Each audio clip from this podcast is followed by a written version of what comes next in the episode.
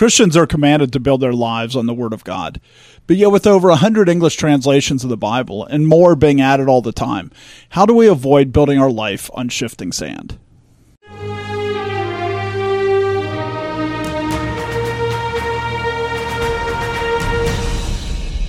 Welcome to the Conquering Truth. I'm Dan Horn. I'm Jonathan Sides. I'm Charles Churchill. And I'm Joshua Horn.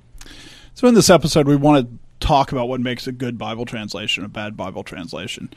But more and more companies are printing more and more Bibles. There's more and more translations. There's over 100 English translations. And so we should start the discussion with, is this a blessing or a curse for the church? So I don't think there's a super simple answer to that question and just like, oh, it's the whole thing's a blessing or the whole thing's a curse. I do think you could probably come up with a general answer to the question that there are real aspects of curses in where we've come into our, you know, at this point in our in the translations. But when you think about translations, I think people see translations out there and they think, oh, I like this for this reason, I like this for this reason. And they don't actually step back and realize that people print Bibles for lots of different reasons than for the good of the church. And so I think that's useful to start this off as going, translations have their place, and the Holy Spirit is what should be driving those translations. The Holy Spirit says there's a need here. There's a need for a Bible to be in German. There's a need for a Bible to be done in this way so that it can reach this group. And that should be what's driving things. So often there's book companies that are trying to do marketing, or there's a man who wants to spread his name, and so he has a Bible with, you know, with his notes in it, and he pushes this and it does this, you know, and so these things become very popular, and you can go, oh, this was obviously a good thing. But unless the Holy Spirit's in it, it's not a good thing. And the church actually needs to step back and say, how do we rightly think about the work of the Holy Spirit in the world, and what does that have to do, and where does that intersect with translations? I think we even need to go back further than that in a sense. And that's, we have to recognize the only reason that there's need for translation is because of the curse of God. Because if there was no curse of God at the Tower of Babel, then there would be no need for translations. And even when somebody goes, oh, I need a translation because of X, it's really because of the confusion that goes back to man's sin by man wanting to put himself in the place of God. And because of that, we have to recognize that doesn't mean that it's wrong to translate. I'm not arguing that, but we also should recognize it's not like, oh, wow, the more translations, the better, because that ties back. Would it be better if God even had every single person in each family had a different language? No, that would have been worse. That would have caused greater confusion. And so the need for Bible translations is because we are a cursed people. The problem with the curse of the Tower of Babel was man was trying to put himself in the place of God, which is why God cursed him. And with translations, man can do the same thing. Man can try to put himself into the place of God and say, I'm going to do this without considering whether God really desires this, without considering whether this is actually good for the church, just because they see it would benefit some things that I like, which is very different from how God tells us to make decisions. Right. It would push my favorite doctrine or my agenda or my name. And so you get a lot of translations for really bad reasons. But the best translations that have the best motives, they're still trying to overcome an effect of sin, and we should recognize that. And so when people go, oh, it's better to have more Bibles, well, not inherently, because inherently it is connected to the curse. That's not saying every new Bible is a curse, but it is connected to a curse that we need it, and we should just recognize that, and we should be crying out to God that we don't need more translations, that instead that curse is more that people are able to communicate with each other better, which is why we get so much translation, so many different translations. And as our ability to communicate has been decaying, we get more and more translations. We're probably going to be talking about the curse of the Tower of Babel for a little bit in this first part, because, I mean, in the end, like you said, translations really hinge on this. And there's a part of it where after Christ's death and resurrection, there was some undoing, there was some beginning of undoing of these things by the spread of the gospel and by these things. So we should probably go and read Genesis 11:6-7. And the Lord said, indeed, the people are one, and they all have one language, and this is what they begin to do. Now nothing that they propose to do will be withheld from them. Come, let us go down, and there confuse their language, that they may not understand one another's speech. And so, I mean, I think it's just, I mean, we can't even imagine this. But imagine if every single person on the face of the earth spoke one language.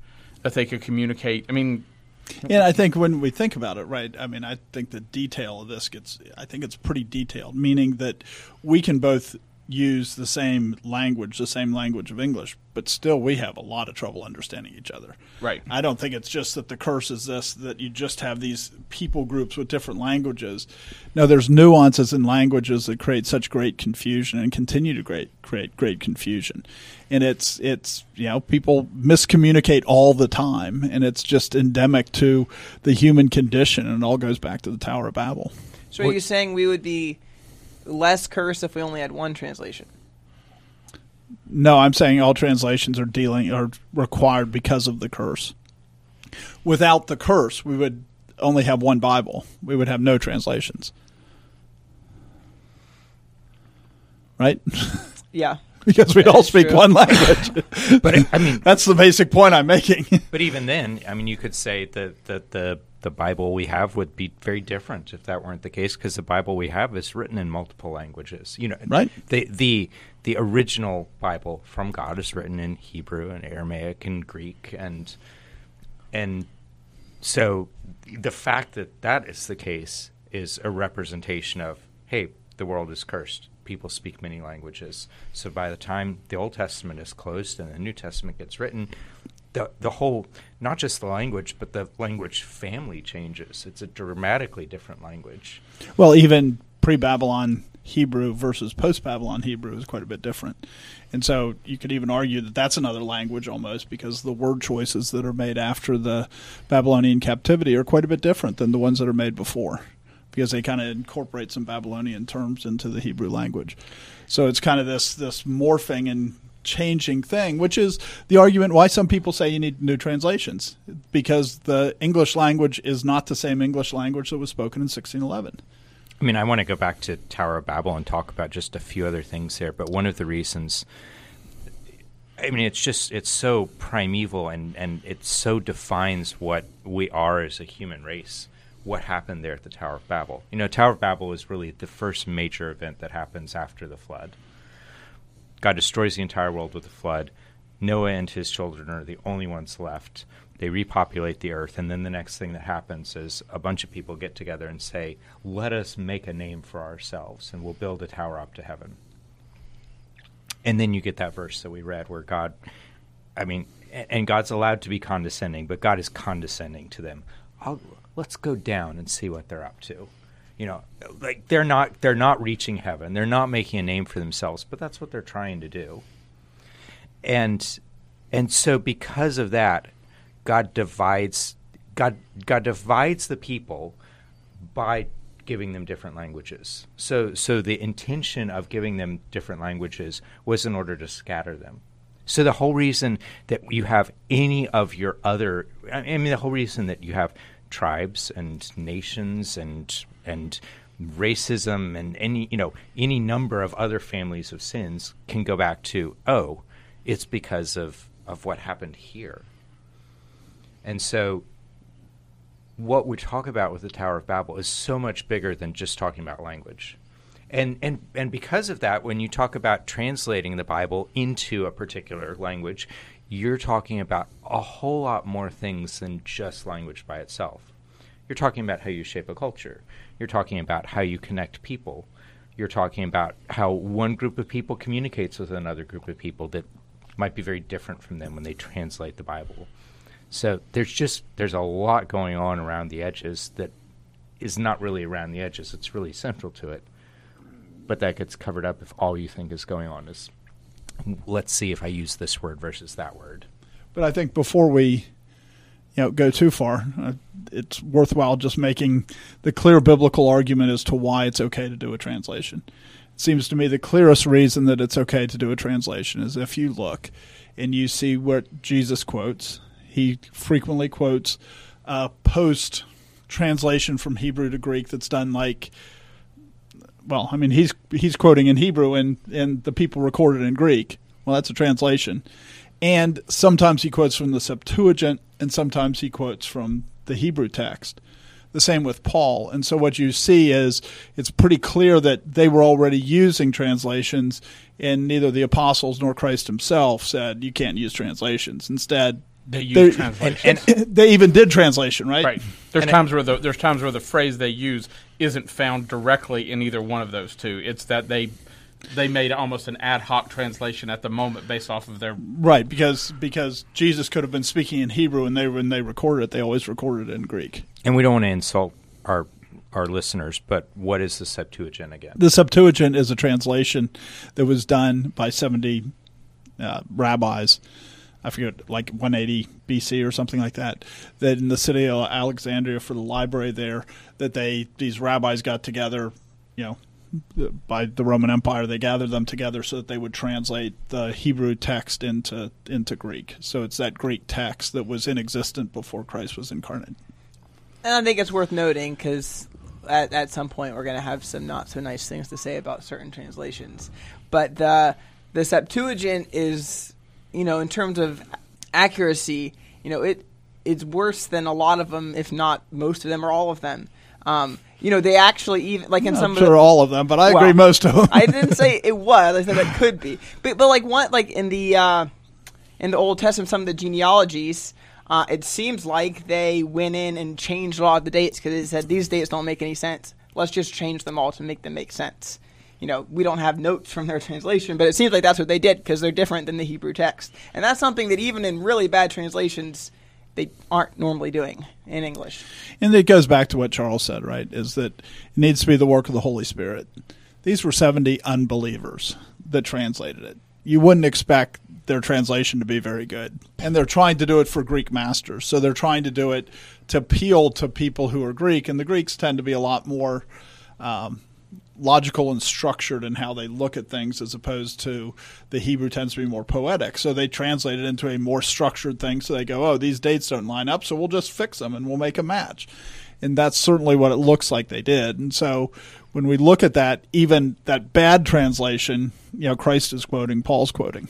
Right, so, you know, it's important to have a good translation because, you know, the originals are the inspired ones in Hebrew, Greek, Aramaic. You know, there might be some Chaldee in there or something. But, you know, that's what's actually inspired. And but if Christ is using a bad translation, you know, any translation is better than no translation if you don't speak the original language. But that doesn't mean that we shouldn't try to get a translation that is the most accurate, you know, compared to the inspired word that we can. You know, when you hear about a new translation, like, you know, the ESV came out and everybody was marketing it and there was, oh, this is the wonderful Bible, blah, blah, blah. It's important for us to be realistic about it. And what I mean by being realistic about it is Bibles are a big business. I had some statistics that I found from Words Rated. So about 100 million Bibles are printed a year. About 6 billion are in circulation. There's what, how many people, 7 billion? Something like that in the world.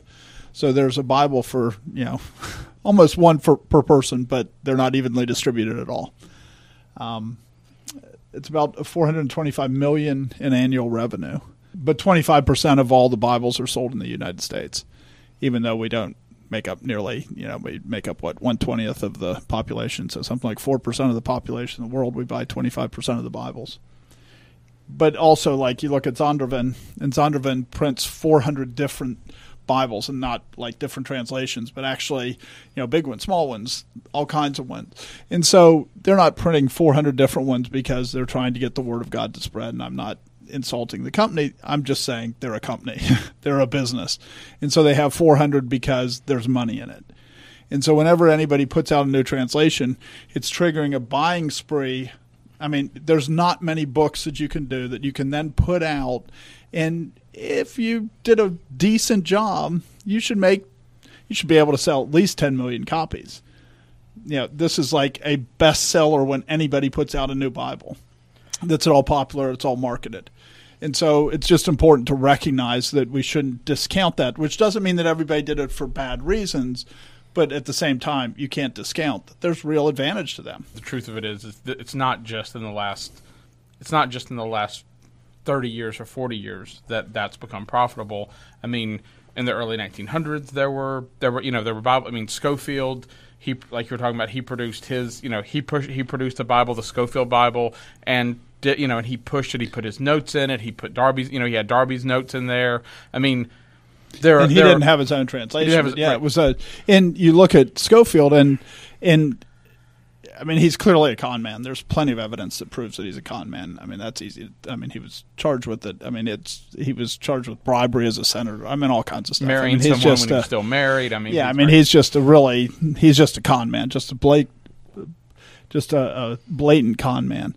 But what's important to recognize is that the con that he chose to do was to choose a doctrine that wasn't widely held and push it and say that you'll only understand it if you buy his book. And it's a huge moneymaker. And so Scofield's a good example of somebody who's using the Bible not because the Holy Spirit's guiding them. He's a con man. But pushing the Bible because you make a lot of money with it. The point of this is, if you're thinking about this, not to go, if someone's doing it, you know they're doing it for a wrong reason. It's to not be naive and know that there are evil men out there and know that, I mean, it's not hard. There could be evil men out there even if there wasn't money in it. Once you put a bunch of money into it, you know what happens. This is just how the world works. You mean a Bible salesman might not be on the up and up? Right. If you know anything about salesmen. I'm a salesman. So going back to why people do Bible translations or why they argue that they do Bible translations is to make the word more understandable, right? People don't read Greek. They don't read Hebrew. So if you're, you know, if you just had that, you end up with like the Roman Catholic Church where they did everything in Latin, and so nobody could understand anything. They would just sit in there and they would hear the priest babble. And then at the end, there's a reason why it's called Babel. And that at the end that they'd get up and they'd go, okay, we worshipped, even though they worshipped with a complete lack of understanding, which is what it says in 1 Corinthians 14, that you're not to do that. And so, you know, translations are very useful. And so somebody who looks at a Bible like the King James and says the last time this was substantially updated was like in 1770s or something. So we need to update the language. We shouldn't immediately go, that's horrible, because languages change. And the other thing is, you know, there's no inspired translation that's perfect. So there always is room for improvement. That doesn't mean that all the new translations are an improvement. They might be worse than the old one, but you know, you can't say that this is a perfect translation that no one can ever do better. Even ignoring the fact that language changes, there's not a perfect translation.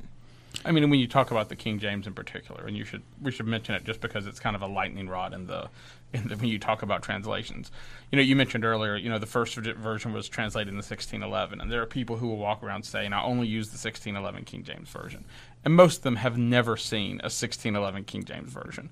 If you ever go and look back at it, most people today couldn't read it. The other thing is there isn't a King James 1611. There are King James versions that were printed in 1611, but there is no official version. Right. But there are people who talk about this as if there is this defined thing, and then they act like it was inspired by God, and anybody who makes any change to it, when any version they've ever used in their life has been edited and has been changed since then. I went to a church one time where there were several people there who were super strong 1611, you know, and we took a 1611 Bible over and showed it to them, and they go, I don't know what that is. That's not the Bible.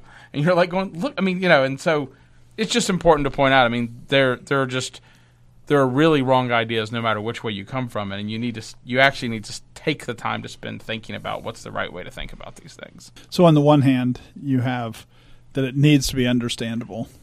And the tension on the other hand is that there's supposed to be unity in the church. I mean, we're supposed to be edifying, you know, it talks about Ephesians 4 that that the purpose of the church is to edify the bodies for the work of the believers so that we're united in one.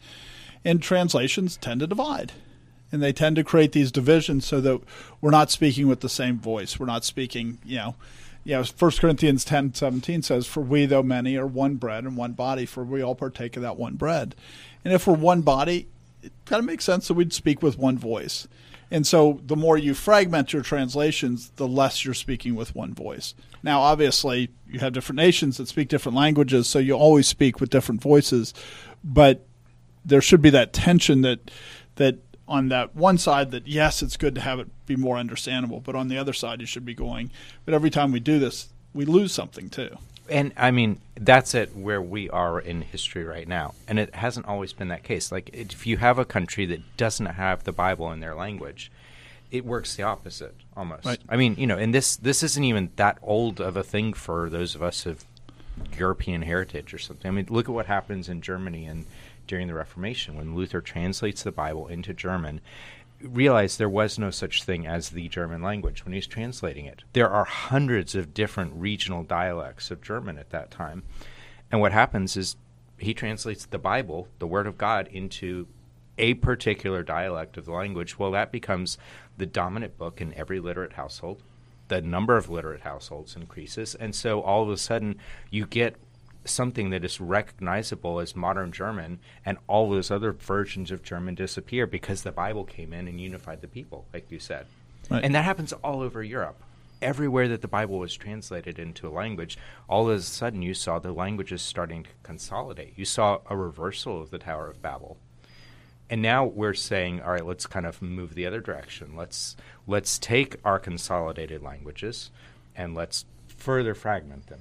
Now, nobody's actually saying that when they're translating the Bible. Nobody says that's what we're going to do. But that is the effect. But it is the effect. It is the effect. And that effect works in many different ways. It, you know, if you're – you can do it with translations, but you can also do it with all of your various different study Bibles. If you have a study Bible that's targeted at working women, you know, the Reformed study Bible for working women with 3 children or more – then, you know, you're not – that study Bible is not really encouraging unity in the body of Christ. Right. It's assuming divisions in the body of Christ and then trying to speak to the divisions without pulling out of that. And when it speaks to the divisions, that naturally has the effect to increase the divisions, right? If you're saying you're special because of this, then and I'm going to write to you and talk to you about this, then that's all they focus on, so you create greater divisions in the body of Christ. I mean, you were talking about Germany, and obviously it happens in like all the European countries pretty much. But, you know, I go to Nigeria quite a bit, and I can watch it happen in Nigeria, the consolidation of languages, because they're like, you know, Europe was before the Reformation, where every tribe would have its own language. Every village that you went to would have its own language. There'd be all this discrepancy of languages. And you can see that when the gospel comes to Nigeria 110 years ago or whenever it did, to the interior part of Nigeria, that all of a sudden, you know, the people started to worship together, which meant that they had a common language. And you look even now that the tribal languages are usually only spoken by the grandparents. And the parents might speak Hausa, they might speak the regional language, and almost all the kids speak English. And they speak another language too, but they all speak English. And you can see that in 2 more generations, you know, 60 years or something, they'll probably all speak English. And that's the effect of, I mean, for the quote-unquote Christian communities there. And that's really the effect of the Word of God, that it is consolidating and it continues to consolidate because they don't have – and it consolidates even as they have different translations there and they're using different translations. They're common enough translations that it's consolidating the language. And I mean I think – and I really want to push on this idea because if you're listening to this – don't get hung up on the fact that they're switching to English because if there was a French translation of the Bible, if the Hausa translation, which is the language they speak, if the Hausa translation was better, it would have been Hausa, but the Hausa translation is terrible, right? And so everybody that reads the Hausa translation, somebody that knows what the Bible says, they read sections of the Hausa translation. Like I've had translators that have been trying to, you know, as I quote from the English translation, they'll quote from the Hausa, and they almost always quit because they go, this is such a horrible translation. This isn't saying the same thing, and I don't want to just read the Hausa translation because it's not true. Now, there is an older Hausa translation that's a lot better that was done hundreds of years ago, but the newer ones are bad. The language has changed enough that there, I mean, is that because there's dialects and different things, right? But, and so it would be like the level of the these and thous that if you're not used to hearing it, it's hard to hear. Okay. But I mean, if you're listening to this, there is a sense in which we don't have a good understanding of why we have such unity of culture. I mean, there is a part of it where we're swimming in an ocean that we inherited, and we, like Jonathan said, 500 years ago. There, I mean, you can go look on Wikipedia, and what Wikipedia will say is prior to Martin, they'll talk about Martin Luther's translation, and they'll say there was something called High German, but then they'll say High German really had no unification. It was something where there were multiple dialectal variations. I mean, to the point that there were tribes that really could barely talk to each other in the same nation that spoke. Oh, there were definitely ones that could not speak to each other at all. But they still spoke a version of a Germanic language. Right. And then Martin Luther does this, and 200 years later, they formalize the language, but really all they do is they just accept what's happened. I mean, right. You know, they add some. I mean, but it's not like they have to go through and go, we got to snap this thing together and really sharpen it up. No, the language has been established, and I think there's this sense where we think this is normal. We think what we have is natural, and there's a, like I said, don't get hung up on what he's saying about it being English. But there's a part of it where, I mean, I remember the first time I heard it, the multicultural version of my brain went, "It's horrible that Hausa might die out," and if they want to keep Hausa, there's no problem if they really want to keep Hausa. It's not like they have to get rid of Hausa. But there's a real cost. But it's what causes you – but it's the gospel is more powerful than something else that doesn't have it. I mean, another language that does not have the gospel is not going to last in the way that something that has the gospel is. I think it's worth making the point that what happens over and over again is that languages are a way to keep a people oppressed. So when you go, oh, we want to keep Hausa around – what that really you're saying, without realizing it, is we want to maintain a people who are oppressed. Because the reality is when the English came in, the people who got all the trade, got all the business, they were all the rulers, they were all the leaders, they all spoke English. If you didn't speak English, you weren't going to be in that class. It's always creates classes because it divides people. It creates classes, and that creates a group that's the losers and a group that's the winners. And language does that when you start to divide language.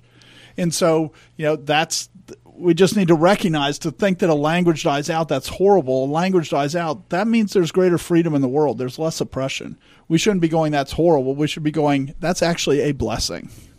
And there's a part of it where if somebody was being – somebody who was secular could look at this and go, any book that was popular would have done that to the language. Not necessarily, because in the end, understand what the Bible is. It talks about justice. It talks about right and wrong. It talks about how to think about loving your neighbor. Like Jonathan was saying, there's all these aspects of culture. The Bible is about establishing a culture that is good. It is about telling you what is right and wrong. It's telling you who your relationship with God, your relationship with one another. And so if it was Heidi... Heidi would not transform a nation. Heidi, everybody wouldn't get, you know, I mean, you couldn't pick another book, War and Peace, whatever you want to pick. That's not going to make the transformation of the nation. And I can't stress strongly enough how easy it is to miss this, because we have grown up and just think that this is what happens in the world, and we don't realize how much the world changed after the Bible began to spread into all these languages. About the only case I can think of where that happened, at least in Europe, was Italy. Because Italy, the Reformation never took hold in Italy like it did, or at least tried to, in pretty much the entire rest of Europe. And because of that, you never really had an early Italian translation of the Bible like you had in, you know, even France, where the Reformation took hold and then was eradicated by government oppression. They had French translations. There were French expatriates who were translating in other countries, and you know, but Italy did not have a translation of the Bible into Italian. So when people trace the history of Italian, and they say, well, what helped consolidate it? A lot of them point back to Dante and the Divine Comedy, and that's about the only case that you can talk about that. And the only reason that happened is because they didn't have the Bible. They were still oppressed by the Catholic Church that's speaking to them in Latin. Now it's related to Italian, but it's not Italian. It's not the common speech. And Italy actually has a higher degree of like regional variation, even in their language to this day, than a lot of other countries do. Because Dante and the Divine Comedy is not the same thing as the Gospel of Jesus Christ. It doesn't create a unity of culture, and you need to actually unify the language. You need unity of culture, too. It creates an approximation of it, but not actually it. As we think about how much the world was transformed to create the modern world, I mean, it is important to recognize that Bible translations, people are still using them to transform the world. When the NIV was originally translated, they wanted to do it gender neutral. And the language the English language was not gender neutral. There's new Bible translations that are trying to change the language. We shouldn't think that they're just conforming to an existing language. When they even came out with the NIV and they argued about it because it was being boycotted, and it's a big moneymaker. And so it's being boycotted because they say they're going to do gender-neutral language, so they swore they would never do it. They broke their oath because they have now done one. But we should recognize this isn't some neutral thing. This is them trying to transform the culture because they know they can do it through the Word of God. And you're not saying that transforming the culture, an attempt to transform the culture, is bad. It can be good or bad. You're saying it's a necessary part of doing a Bible that you expect to have some sort of wide circulation.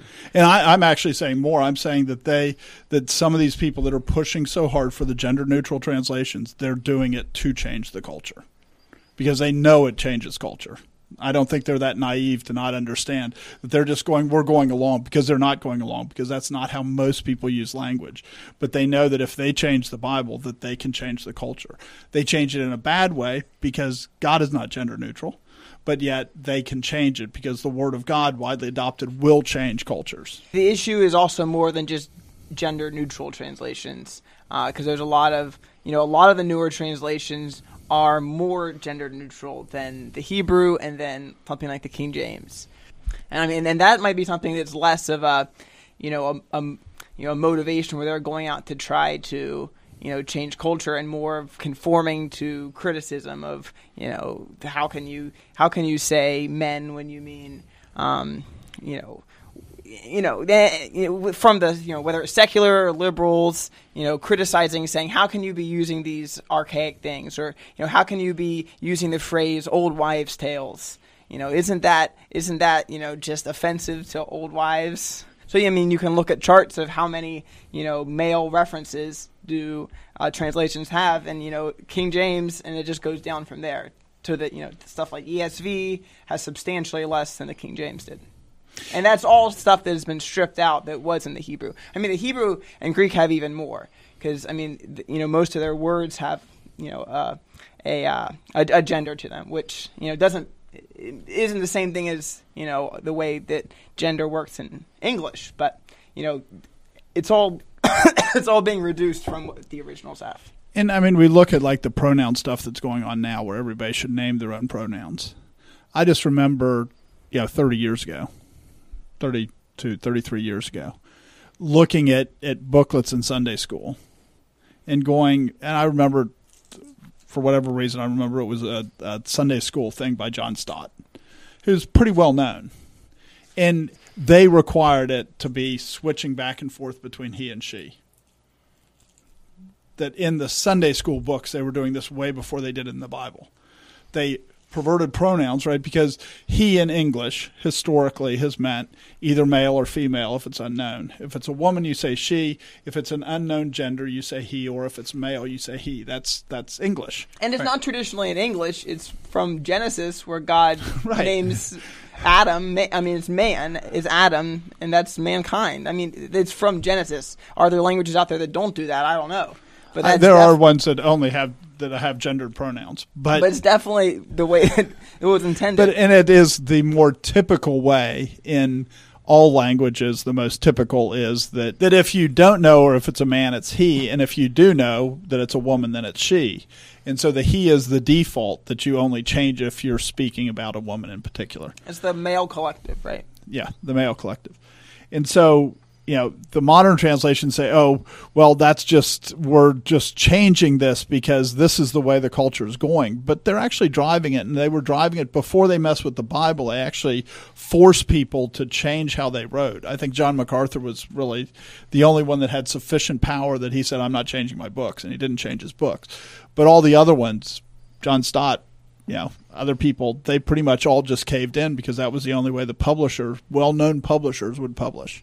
And you're basically saying in the writing, but one sentence would be, if it was new, it would say he, and the next sentence would. I mean, they would say she. Yeah, they would just because they do now, and AP style says that you're supposed to do that. When God confounded the languages, He changed the way thoughts were structured. He changes the way that you would approach thinking about something, but there are things that override culture, and this is the thing where, like you're saying in Scripture, God said when he referred to man collectively, he referred to man as man. So, right. and you see in the New Testament where Paul says the head of every woman is her husband. You know what I mean? The head of every woman is a man, right? And so Paul. I mean, Paul is basically hearkening back to Genesis, going, "This is not just some idea. This wasn't a structure of Hebrew that's this piece that we can take or leave." He's saying it was telling us something about the world. And this is why the gospel actually transforms a culture, is because it's not a set of ideas that you get to think about however you want to. It's actually a set of ideas that must be thought about in a certain way that tell you how to think about these things, and that you have to figure out how to change the way you think so that you're able to deal with those things. And so some languages there were languages that you translate into where they have pagan ideas that you have to change to bring the Bible into them.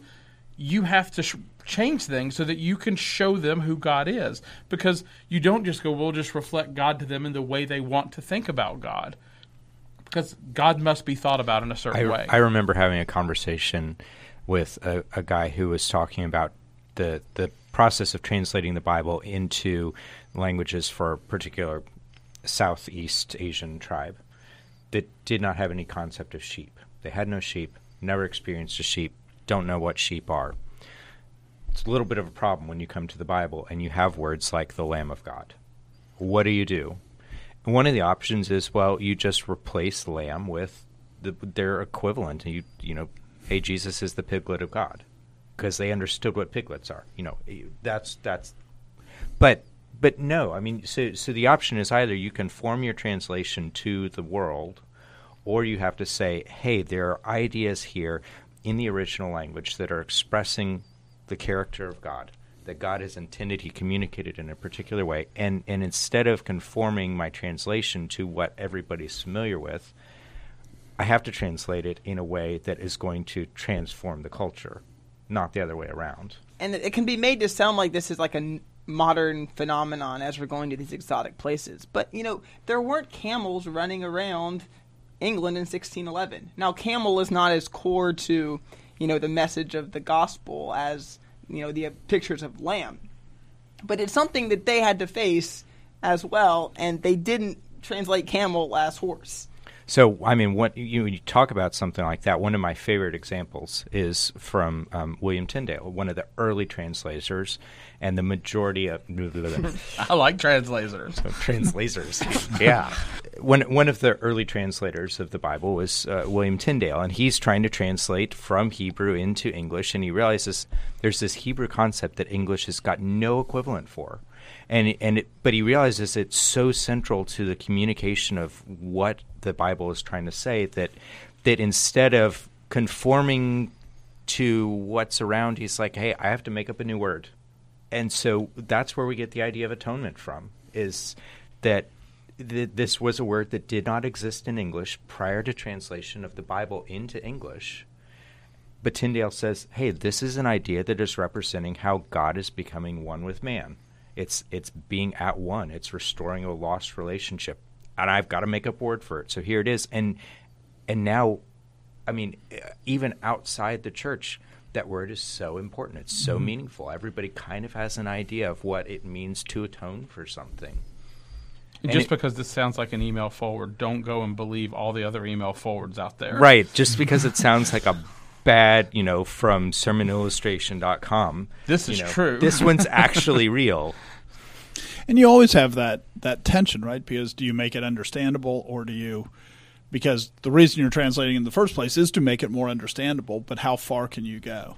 And it seems to me that, you know, I remember Wycliffe probably 15 years ago now. I mean, they got into a pretty big scandal because somebody – I know the guy took – they had translated it into Turkish, and he translated it back and sent it to World Magazine and said, you know, this is what Wycliffe is putting out in Turkey.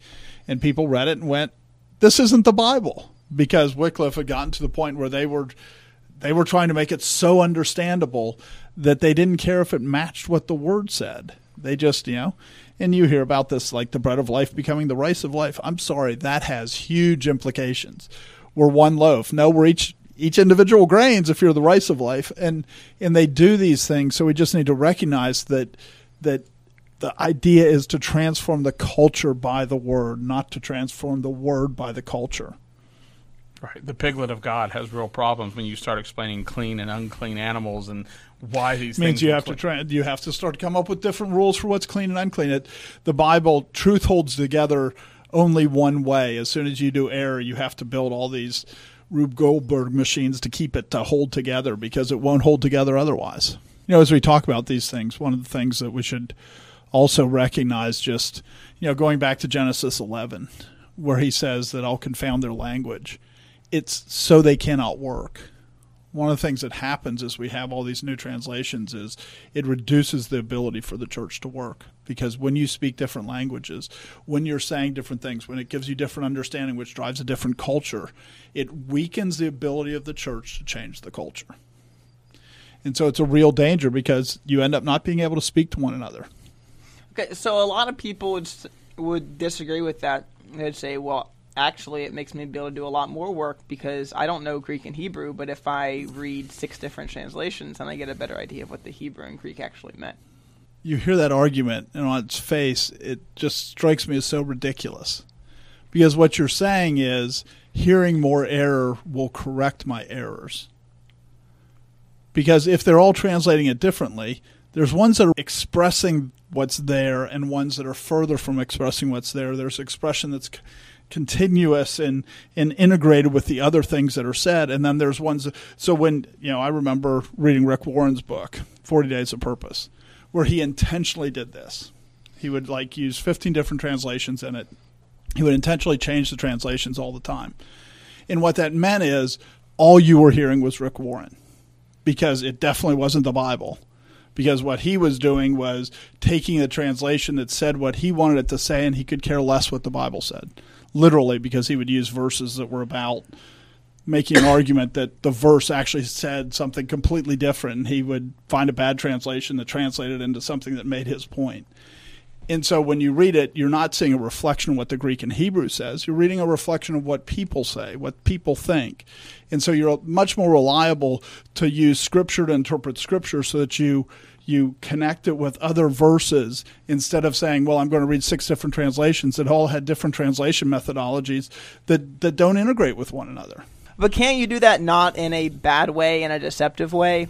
Like there's like in especially in the Old Testament, there's a lot of passages where the meaning of the Hebrew does not really communicate.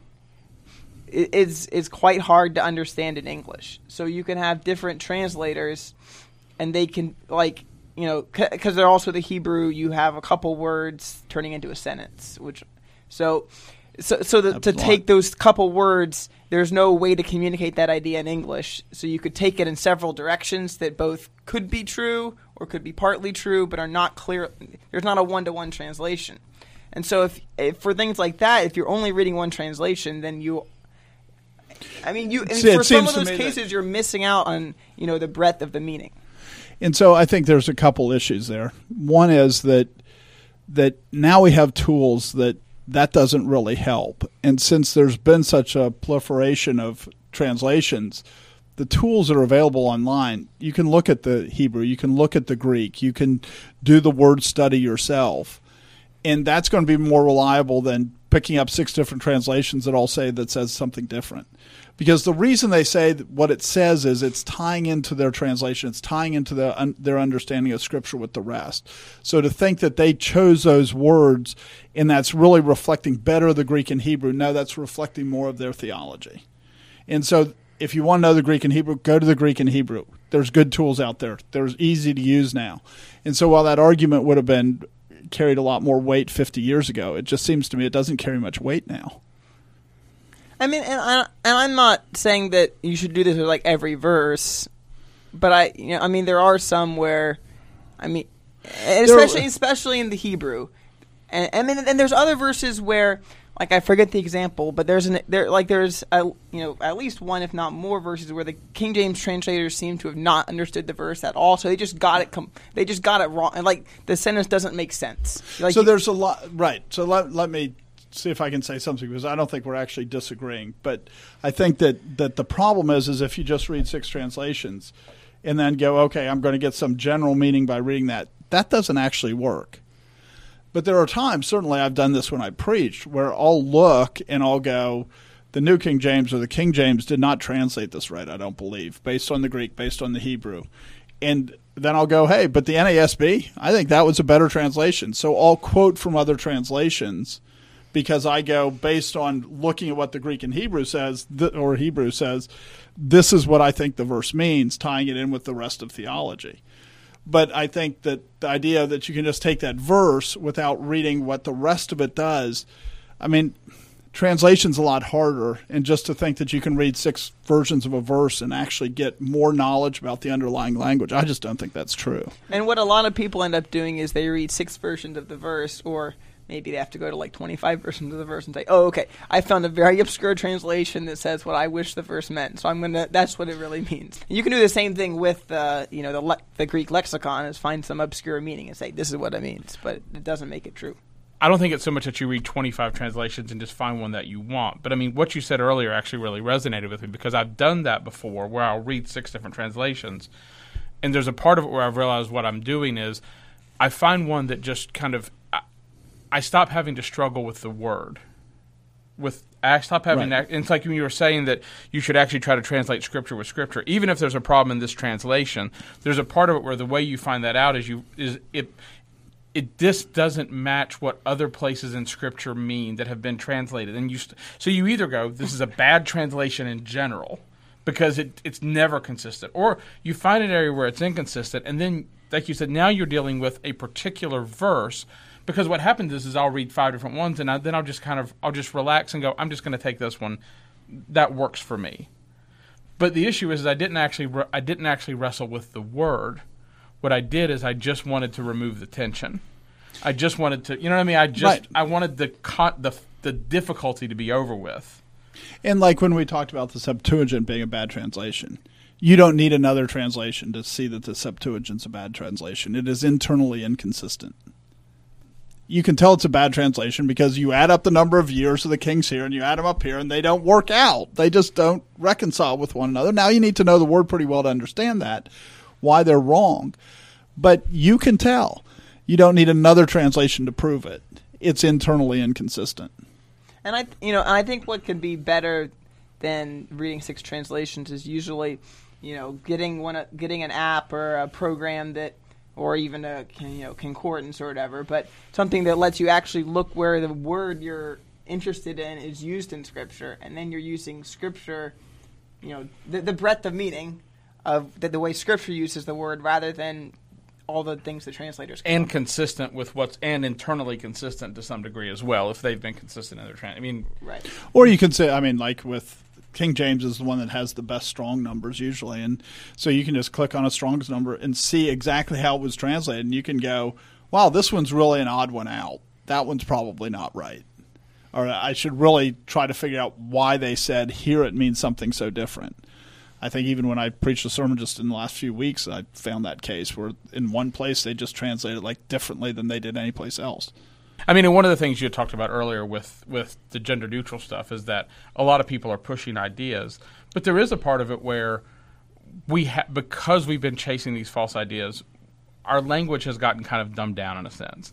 And so the reason why you have to say he or she to people is because there are people who they no longer have the idea that he can represent both men and women.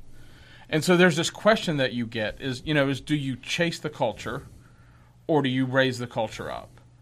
And there's a part of it where, this is one of the questions that people have to do. And it's very clear that there are translations that are very, very clearly chasing after the dumbing down of culture. They look and they go, the culture's been dumbed down. Well, there's nothing to be done about it. So let's just go ahead and embrace that, and let's just pursue the lowest common denominator. And I'm not saying there's never a place for that, but I'm not sure if it's really at the translation level is where it should be done. Though, a translation is dumbing it down and eliminating meaning to match culture. Which, not the translation, but it is a balance, because the translation itself is inherently dumbing it down. Is it dumbing it down, or is it saying that to learn the language to the point where you could get the same information out of it, you'd have to spend all your time studying Hebrew before you could understand it?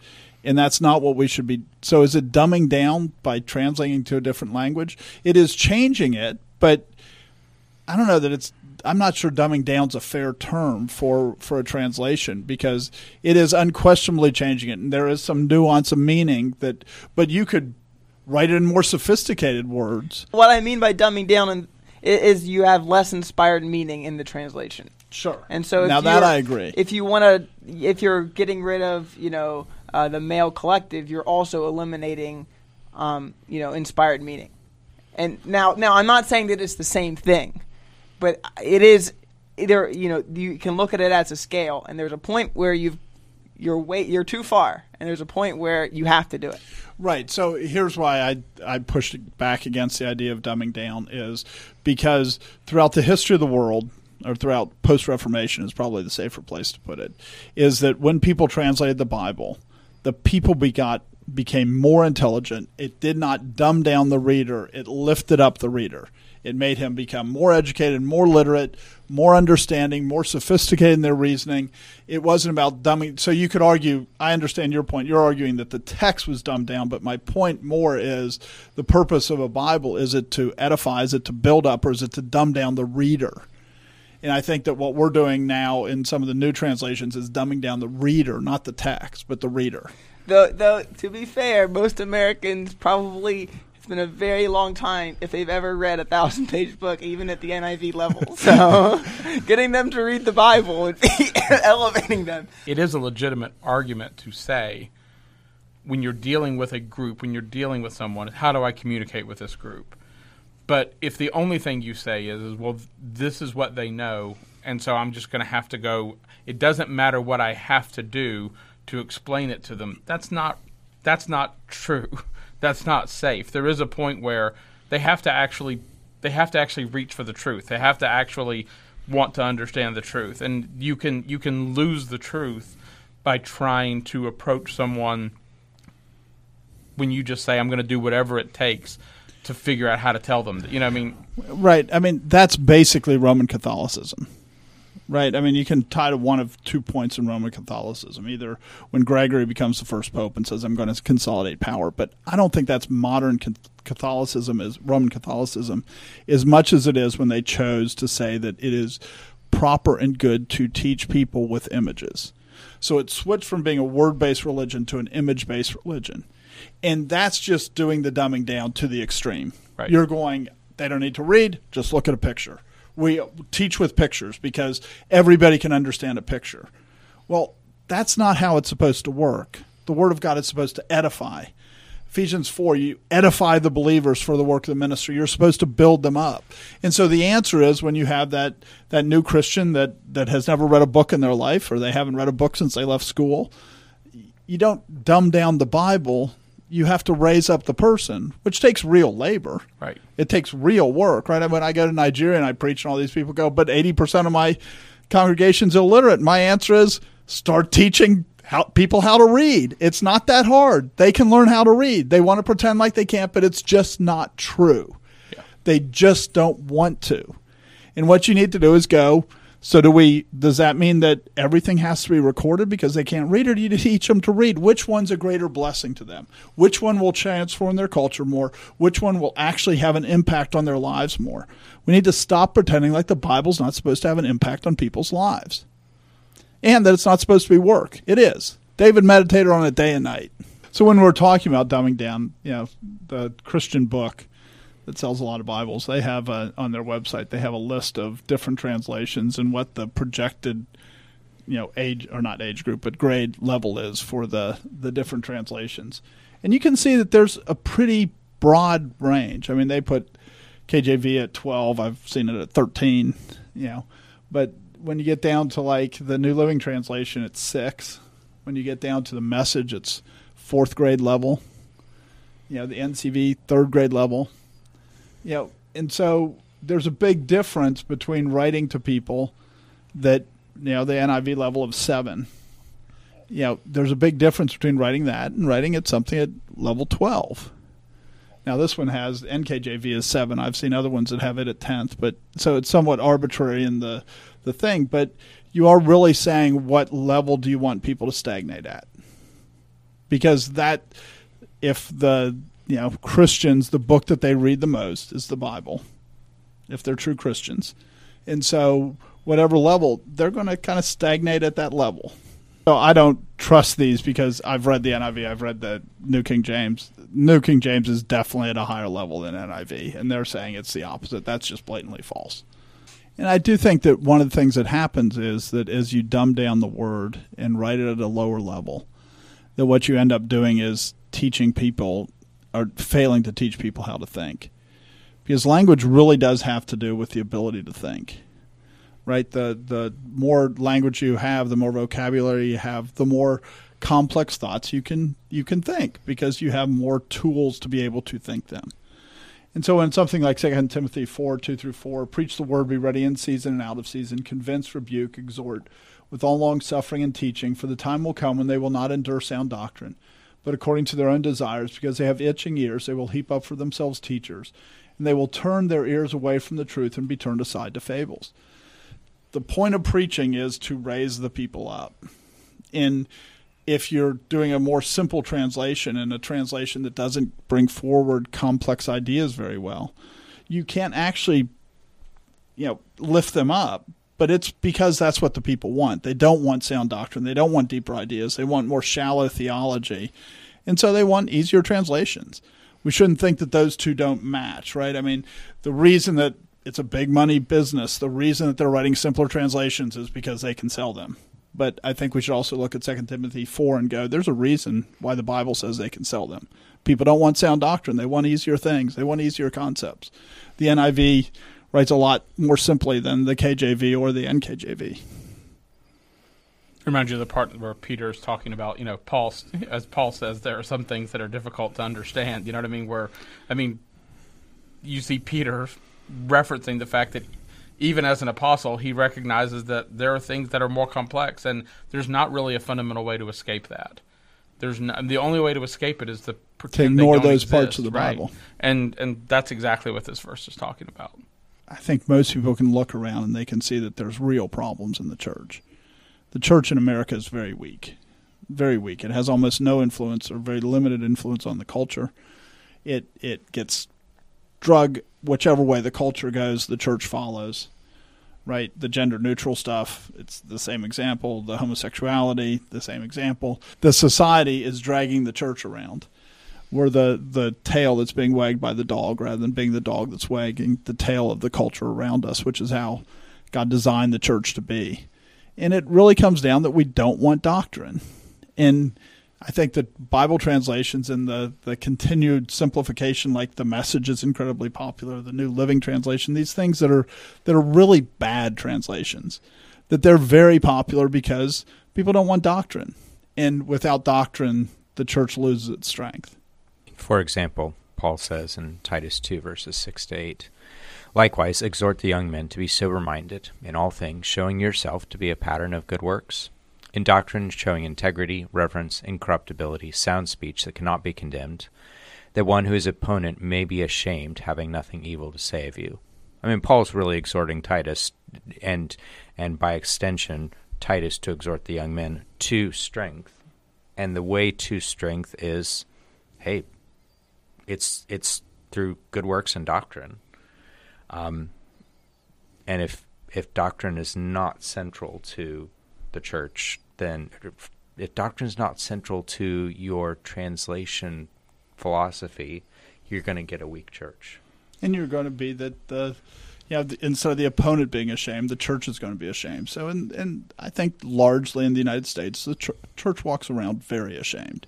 And it's ashamed of, oh yeah, homosexuality is wrong, but I'm sorry I have to say that. And the fundamental point that the church is ashamed of is the church is ashamed of the Word of God. Yes. Which Paul elsewhere says, don't be ashamed of the Word of God.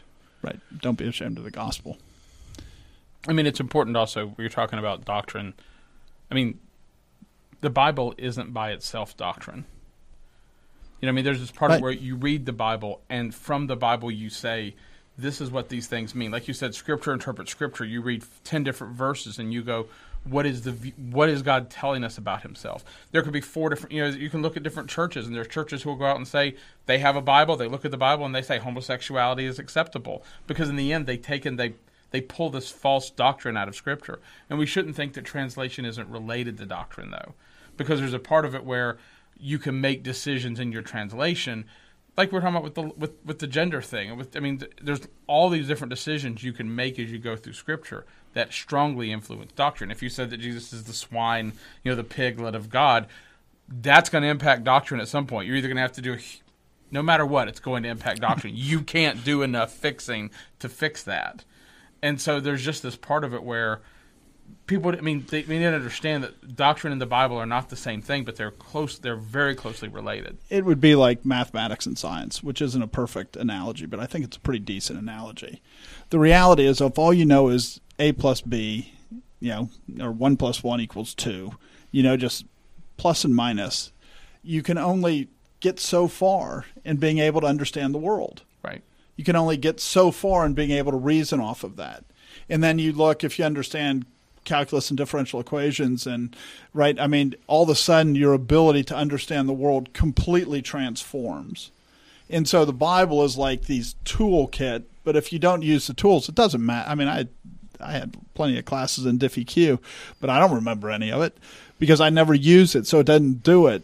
But the point is that the Bible, you can still leave it on the shelf and not use it. But having a Bible that's a better translation, it gives you the tool so that you can build doctrine if you want to. Right. But without that, if you've dumbed it down, if you're reading The Message and reading what Eugene Peterson's view of God is, all you can end up with is what Eugene Peterson thinks, because it has nothing to do with the Word of God, or very limited. And so, it's the toolkit that you're picking up that you use to build the doctrine, like math is to science. And what we're seeing right now is a very weak church. A church that people don't really understand basic doctrines. You read Hebrews 6 where it says, repentance from dead works and faith in God, in baptism and the laying on of hands and eternal life and the eternal judgment. And it goes, that's all you want to talk about. Well, most churches now don't even talk about that. They only talk about like one or two of those. Right. They don't talk about all of it. They just talk about parts of it. They like to talk about salvation by faith alone, but then they stop there. They don't really say what it means. And so the church is really weak. And, we're in the state like Hebrews 5:13-14. For everyone who partakes only of the milk is unskilled in the word of righteousness, for he is a babe. But solid food belongs to those who are of full age, that is, those who by reason of use have their senses exercised to discern both good and evil. When you read something like the NIV, it waters down most things that would be offensive because it's trying to sell books. And so, but it's understanding what it says that is actually what changes you. And so what we end up with is babies that all they get is milk all the time, because if the Word of God is milk, then how do they get strong food when the things they can build with the toolkit they've received is just milky things? If you don't understand that Jesus Christ is an offense, right? Jesus Christ is that stone that you either stumble over or not, then that changes your view of translations. It changes.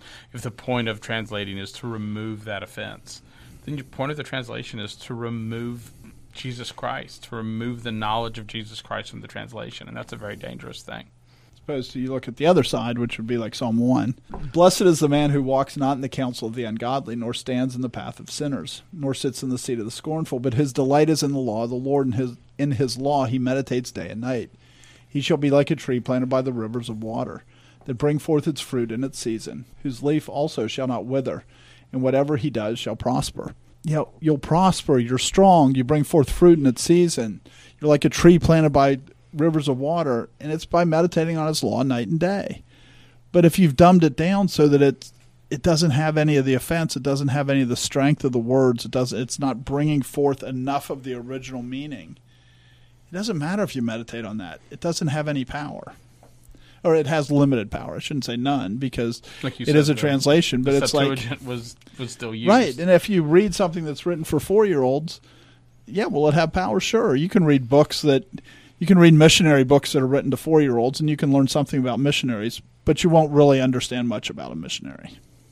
The other thing that you have to watch for in translations is that some translations are put out there very much to push theology, like Darby and dispensationalism. He wrote his own Bible, and I would put the term "wrote his own Bible" because he was trying to push forth his theology.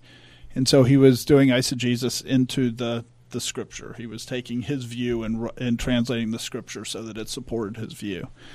And so you have to recognize that because of the confusion of language, that the translator's theology can never be absent from their translation, because they're stuck with the point, because there isn't a direct parallel. You can't say this Hebrew word means this English word. Instead, you say these 3 Hebrew words mean these 12 English words. And there's a lot of flex and a lot of going, okay, so what were they saying if you know both languages well? And that's always going to be tainted by your understanding of who God is. And so some people do that deliberately to push people to an understanding. But all translations end up being affected by the theology of the translator. It's impossible for them not to. Going back to Genesis 11 and the confusion from the Tower of Babel, it's just literally impossible for them not to be affected by the theology of the translator. And when you think about that, I mean, the theology, some of the people that translated the King James, their theology was good, but a lot of them weren't. It's not like they all had great theology. They were Anglicans that were very much, wanted to win King James, who was a pervert and a tyrant. They wanted to win his favor, and they would translate things based on it, like calling it the Book of James because it was a Latin term for Jacob. I mean, we know that they did this. So if you ever want to say that the KJV is inspired, you got a problem. But you have a problem if you say the NASB because it's got James too, and they all have James, even though the word's really Jacob.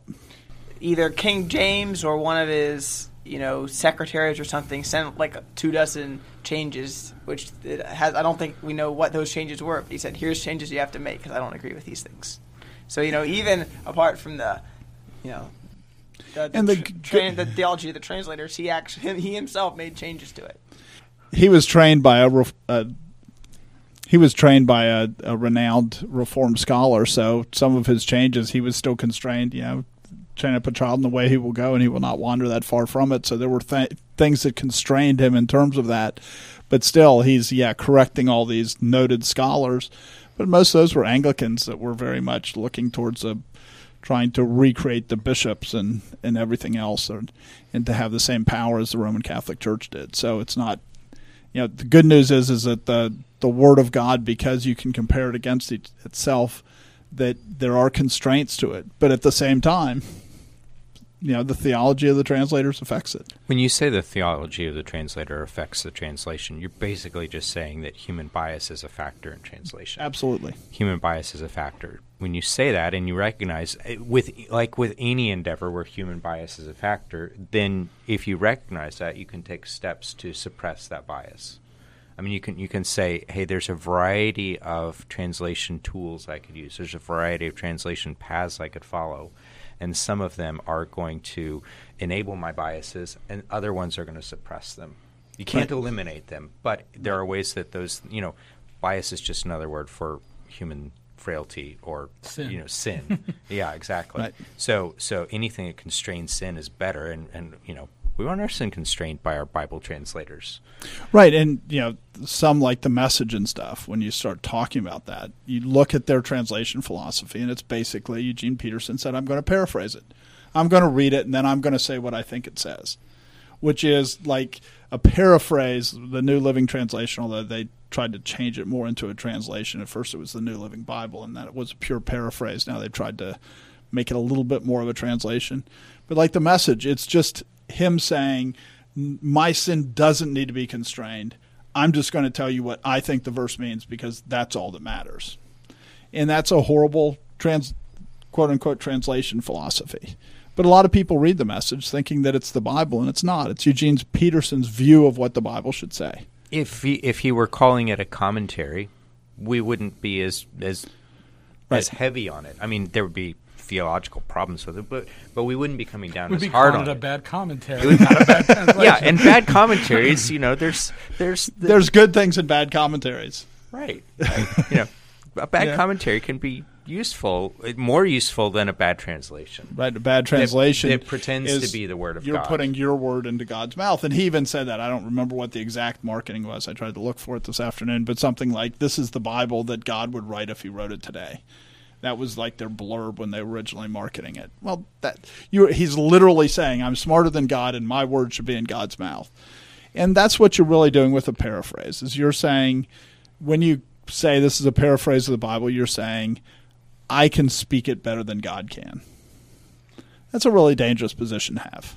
If you want to know how helpful it is, how many paraphrases are there of like ancient, other ancient books? Are there, there might be out there, but people aren't normally reading paraphrases of Plato and saying, this is Plato. This is a translation of Plato, but actually it's just a paraphrase and somebody rewrote it. Because they recognize if we want to understand what Plato is saying, we should read something where the translator is saying, let me try to communicate this in the clearest way possible in English, using the words that he used and not just rewrite it. And, you kind of, to give the example from the opposite side, you look at how people do the Constitution now. They paraphrase it all the time to pass laws, and they say that and look at how much damage it's done to our country that they paraphrase it rather than taking it as written, so much so that there was a whole law movement in the philosophy of law that says that you have to go back to what the original writers thought, because everybody was just saying that's where Roe versus Wade came from. So you can't turn around and go, oh, this is good for Bibles, but for the Constitution, it caused babies to be killed. No, they both had the same philosophy. That philosophy is very damaging. And the arrow of entropy there, we should be really clear. It started in the church, with the church absolutely treating the Bible as something less serious than they should have. And because of how we interpret the Bible, then the culture looks and says, okay, that's how we will interpret other important documents.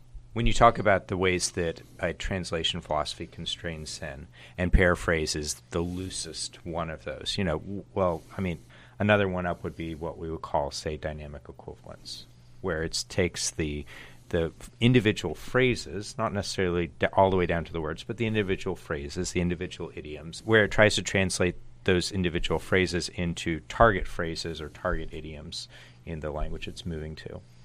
So instead of being word-based, they're translating larger sections at a time. Thought by thought. Right. Ideas, concepts. Yeah. And this would be, say, where the NIV falls, and they're very, self-consciously falls. Right. And they're kind of saying that the Bible's too complicated, so we have to predigest it for you, is essentially the philosophy. The translation philosophy is that it's too hard for people to understand, so we're not going to give them the words. We're going to predigest it so that they make sure that they get the right idea. Not as far as they did with paraphrase, but a lot less than with formal equivalence. But the dynamic equivalence, again, it puts all this onus on the translator to get his theology right, because it's more constrained and it's easier to see the inconsistencies than it is where a guy's writing a story, which is basically what paraphrase is. They're just writing their own story. But yet, and so if they're doing it phrase by phrase, the phrase in Scripture, you're kind of constrained because you can only go so far off and to say this, as opposed to if you do it at a paragraph level, you can change it a lot more. When you're thinking about the translation philosophy constraining your sin, when you think about what translation is, the point of translation is that you try to convey as closely as you can what God said. And so there's important when you look at those things. You have a lot more freedom to do things when you're dealing with things at the phrase level. You have a lot more, when you're dealing with an idea. And you've done this before. Wherever, when somebody asks, how did your conversation with so-and-so go? When I talk to you at work, I try to tell you exactly as I can what happened in the conversation. If I go outside and a friend asks me how my conversation went, I have a lot more freedom. The cost of me translating something incorrectly, the cost of me of him having the wrong idea, he's not going to act on the information I give him. And so there's this part of it where I can just give him the gist of each one of those things. But it is, this is really what's kind of central to it, is how do you actually arrive at as close as you can to what God exactly said. And so when you look at these different styles that we're talking about, obviously paraphrase incredibly loose. And then when you look at dynamic equivalence, you still have a lot more room in there. You move from dynamic equivalence, you get to formal equivalence. And this is where you're dealing with word by word. You're dealing with the literal meaning of each word and how they're put together. And you're trying to get as close to that structure, even to the way that the thought was structured in the original language. You're trying to bring that over as close as you can at the word level. I would argue strongly for formal equivalence, and the reason is because it's a word-by-word. It's as close as you can get to a word-by-word translation. And the fact that Jesus Christ is the Logos of God rather than – because there's like, you know, paragraph, that's a transliteration of a Greek word too. I mean, it's like words written together is what that means. And so, you know, God is expressing himself as the word. And so it's really dangerous if he's expressing himself as the word, the Greek word that's used for word. And it's also used for logic and for idea, so it has some breadth wider than that, but yet it really is more at that granularity. And so if that's what he's calling it, he doesn't call it the book, he calls it the word. If he's calling it that granularity, it seems like that's the right granularity to translate, as close as you can. I mean, there's a couple different axes that you can look at when you're looking at the acceptability of a translation, and one of them is translation philosophy. But then another one that's particularly relevant to Bible translations is, well, literally, what are you translating from? You know, what is the source text that you have?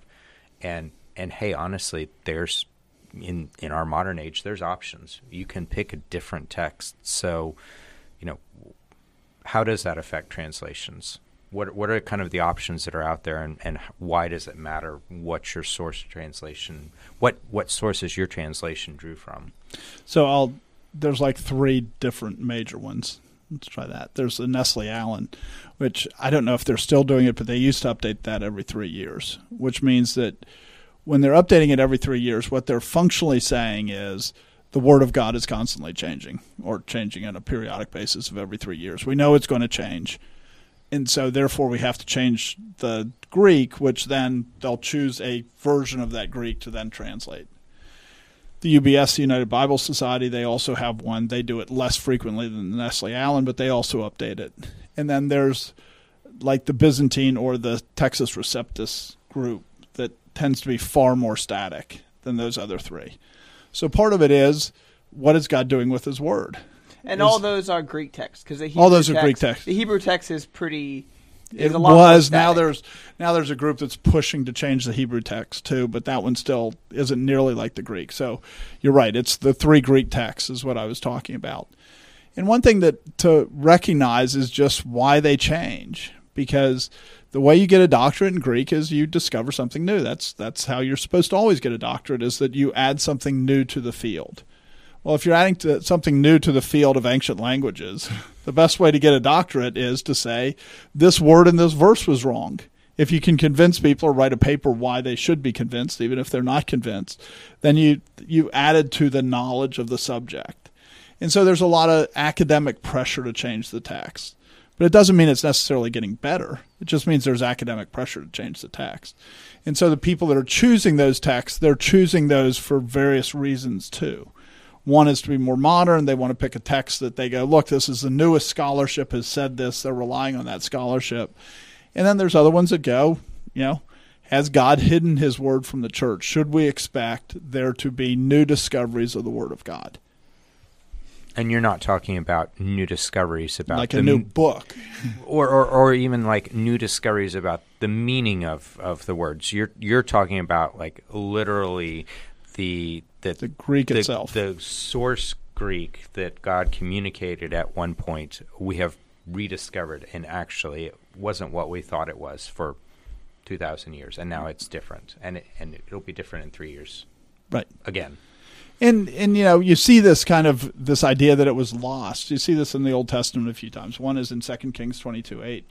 Then Hilkiah the high priest said to Shaphan the scribe, I have found the book of the law in the house of the Lord. And Hilkiah gave the book to Shaphan, and he read it. And so they lost it, right? And so there's kind of this idea that we lost the Bible, and that now we have to keep rediscovering it. And we're still in the process of rediscovering it. We still don't have it. We still have to work on it. Every 3 years we have to update it. But I don't think that's the new covenant. That's an old covenant problem, not the new covenant problem. You look at the promise of the new covenant, Jeremiah 31:33. But this is the covenant that I will make with the house of Israel after those days, says the Lord. I will put my law in their minds and write it on their hearts, and I will be their God, and they shall be my people. in the Old Covenant, the people hated the law of God. Israel hated the law of God almost all the time. In the New Covenant, the promise is you'll love the law of God. You'll love his word. 1 Peter 2 talks about how you'll desire it like a mother's milk. And so if the people, if there have been saved since Christ was here, we should expect a level of preservation of the word that would be a lot different, because people like look and go, well, they kept losing it in the Old Testament. Why can't we lose it now? And I would just argue that God has made different promises. He's made different promises to his people in their response to the word. And it means that, you know, Timothy, or Paul commands Timothy, go find men that will teach others also. Keep the form of sound words that I've given to you. And it's saying that Timothy failed. And I think that's a pretty dangerous view of the new covenant and what God has promised in the new covenant, and the power of the Holy Spirit to reveal truth, that I don't think we've lost the word of God. And the other thing, too, is when they lost it, they found it in the temple. So it was like, oh, we don't have the Bible anymore. Oh, we found it in the library. You know, it's like, it wasn't. It's like Luther who goes into the library at the university and goes, what's this old book? Nobody's checked this out for 200 years. The Bible was in the library. Yeah. And it wasn't like people were using, everyone had a copy of the law, but then actually, oh, wait, it was all wrong. We found the original, and everyone thought they had it, but they didn't have it. The thing is, people didn't care about it, so they just left it in the temple and didn't use it. The heart of the new covenant is God has given us a desire for his law. He's written it on our hearts. He's written it on our minds. So the idea that the church would lose it, just doesn't match. And it's also about the power of God, because if God gave the scripture as his word to his people, then how can we say that for 2,000 years he actually didn't want us to have it? And, you know, now in the 21st century, now we actually can get back to what he actually wrote. And the whole appeal to critical texts, to texts that are under constant constant revision, is really something that was, I mean, you could point to our modern version of it, at least going back to, say, German higher criticism of the 19th century, which is by a bunch of people who deny that God is God. Right. You know?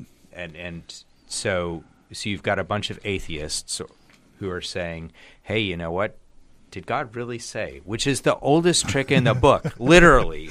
But if you can undermine the word of God, that's the most powerful way to overthrow the church. But if you can say, hey, did God really say that? If you can plant that little bug, then, hey, everything's up for grabs.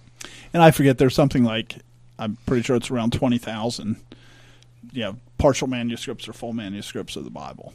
And something like 19,800 of them are almost all identical. It's not like there's actually that much variation. There's a little variation. And there's a few texts that are really bad. And those are the ones that they're trying to pull and bring into the text. That was the common text that everybody, that the church in the Byzantine Empire, right? They continued to speak Greek until the end of the Byzantine Empire. It was the text they had the whole time. That's by far the most text that we have. There's nothing else that's even close to it. And they all pretty much agree with very few exceptions, which are pretty clearly typos. I mean, copios or whatever you want to call them. But they want to take those other 200 and go, no, these are the authoritative ones, not the ones that were actually used by the church. And so, again, it's does God change people's hearts so they have a desire to keep his word? And if they do, then why would they throw it away? But the good news is that, you know, the changes between all the variations aren't that major. You know, the difference between your translation philosophy has a lot more impact on how accurate your Bible, your English Bible is to the inspired word of God than what Greek text they used. Not to say that the Greek text isn't important, but it's not like, you know, I mean, you know, every word is important, every letter is important, but, you know, the major doctrines aren't hinging on the changes that are going back and forth. At least not right now. Right, but, who knows? I mean, if it's open, and I would actually, right, and I would actually argue that it also, major doctrines aren't hinging on it now because we've changed the definition of major doctrines. The more we understand God, the better we understand him. The more minor doctrines become major. In other words, if you're a first grader getting the alphabet right, that's major to understand. Every one of those is major doctrines. But guess what? When you're graduating from high school, if you go, I know my ABCs, they're not going to go, you know all the major doctrines. They're going to go, you don't know the basic teachings. And so part of it is that the church is dumbed down so much that they aren't affecting anything. If the church advances like it should, they're more likely to have impact. And I mean, at the risk of being controversial, the major major doctrines depends on, a sense, where the fight is right now. I mean, right. You've heard us talking a lot about gender-neutral language, and the only reason we're doing that is because that's where a fight is on this matter. If we were recording this podcast 2,180 years ago, we could have been talking about time-neutral Bibles and translation philosophies. You know, there are other ways that you can really screw up a Bible translation besides gender neutrality. That's just where the fight is on this at this moment. Right, because I remember 20 years ago the big fight was, really, we're going to teach people to read the NIV when it's written at such an immature level, and that's where the whole fight was that the NIV was an intentional movement to dumb down the church. And there have been movements before that too, but I mean, I remember 20 years ago, nobody was talking about gender inclusivity. What they were talking about was, you know, really, you're going to teach people to use this Bible? This Bible is about dumbing them down. But, you know, again, gender inclusivity, I don't think it's really much of a Greek text issue. No, I would agree completely. So it's more, do we want to translate what the Greek text says or what we wish that it says? The primary thing that challenging the Greek text has done is it's caused us to doubt the power of the Holy Spirit. Yes, I mean, and it's caused and it was more of a wedge issue that drove in, that caused people to go, oh, I should have all these translations. I mean, you know, the enemies of the church have used it to cause this plethora of translations, and has not been helpful. But I'm not saying none of the translations are helpful. I'm saying this plethora of translations isn't helpful. And if you're looking at, you know, the Greek text, it's, I mean, off of the, I mean, most of the major translations except King James and New King James are off of the newer critical text. I'm not sure of any that aren't. I mean, there's King James, New King James, other edits of the King James, but. So let's talk about the King James since we kind of were there. You mean you want to reword our listeners who've made it this far into the podcast? Since we said we'd talk about specific we said we'd talk about specific translations, so here we finally get to it. So the King James, right? The big thing about the King James, that the biggest problem that I have with the King James is that people want to make it as a second inspiration. They want to say King James only and say that somehow it's the perfect translation. It is not the perfect translation. There's definitely errors in the translation. I pointed out one. It should be Jacob, not James, although that's an error that everybody's adopted. But, you know, we should not think of a second inspiration. This was not a second inspiration by God. This was a group of men that had various pressures. There were reformers that were pushing on them hard. They had to compete with the Geneva Bible, which was coming from a much more reformed viewpoint of terms of translation. That constrained what they could do. It was a bunch of men acting like men, having to deal with their biases, having their bias constrained in certain ways, and they produced a translation that transformed the world. But that doesn't mean it was perfect. Can we just say that the philosophy or the doctrine of KJV only is a heresy? Yes. Okay. Done. I can say that very easily. I think that, yeah, that. Okay, so KJV only is a heresy, but it could still be your favorite translation. Yeah. And in fact, people forget that it is still the number one Bible translation by a lot. And I think KJV onlyism has actually caused people to sometimes be embarrassed to like the KJV, which is sad because it's a great translation. I mean, it has a lot going for it. I mean, it's still, I mean, for me personally, it's still my favorite translation to use. Some of it has to do with the fact that I grew up on it. Some of it has to do with the fact that they did try to preserve. I like the thee and the thou and the you and you. I mean, being able to know whether you're talking about, you know, a plural you or you're talking about just a singular. That's really useful, having that in the text. I like the word order that you have to think about rather than just, I mean, I don't want it predigested. You can think about it. You can figure out what it was saying, because right. A lot of times the word order is different. And the other thing about the KJV is, although it does have biases, a lot of those biases are not modern biases. I mean, right. There's not many, you know, Orthodox Anglicans out there who are like, wow, thankfully it says bishop, because, you know, we're all about bishops. You know, because it says, you know, it has bishop in there for a real reason, because it wants people to think, oh, bishops are biblical. You know, there's the passage in James where James says, my verdict is, I think it's verdict, but, you know, where, you know, actually he wasn't saying this is my verdict. He's saying this is my opinion. Yeah. But, you know, we're not, you know, we don't have as much of an issue with episcopacy these days. So, you know, that's an advantage of the King James, is that the biases you get are not modern biases. Might as well bash it some more. Well, even though that's what I read at home. So yeah, right. But I mean, they all also, they can arbitrarily change words at times. So you have to be really careful that you look at the underlying Hebrew word and it was the same word, but they, you know, even in the same sentence where it's continuing a thought, they'll switch sometimes and they'll change words. And so, you know, there's ways to translate it better. So nobody should look at the King James and go, it could not be translated better. That simply isn't true. It could be translated better. Yeah, when the Puritans – well, there are two things that the Puritans wanted in the New Bible Translation that King James said, you may not do this. And one was to translate words consistently, which – and I think – I don't know – I think a lot of other translations have followed the King James example and not done that. But he said you need to have – it needs to sound majestic. That's more important than using the same word – using words consistently. And the other one is they wanted to translate the names. You know, when it is just – when the name is just a word in Hebrew or Greek, it's like the deceiver for Jacob. Just call him the deceiver rather than calling him Jacob. Right, but he did not approve of that. You know, we can point a lot of fingers at the King James, but for the – you know – systemic errors in the King James are things that a lot of most other translations have followed. Right. Like, you know, like I think one thing in the King James is they always translate, you know, the word for slave. They're, in the New Testament, they're translating it as servant. And the Old Testament. But, so, you know, they're translating the word for slave servant. But what translation doesn't translate that word servant? So what about the NKJV? I don't like it as much, and we use it.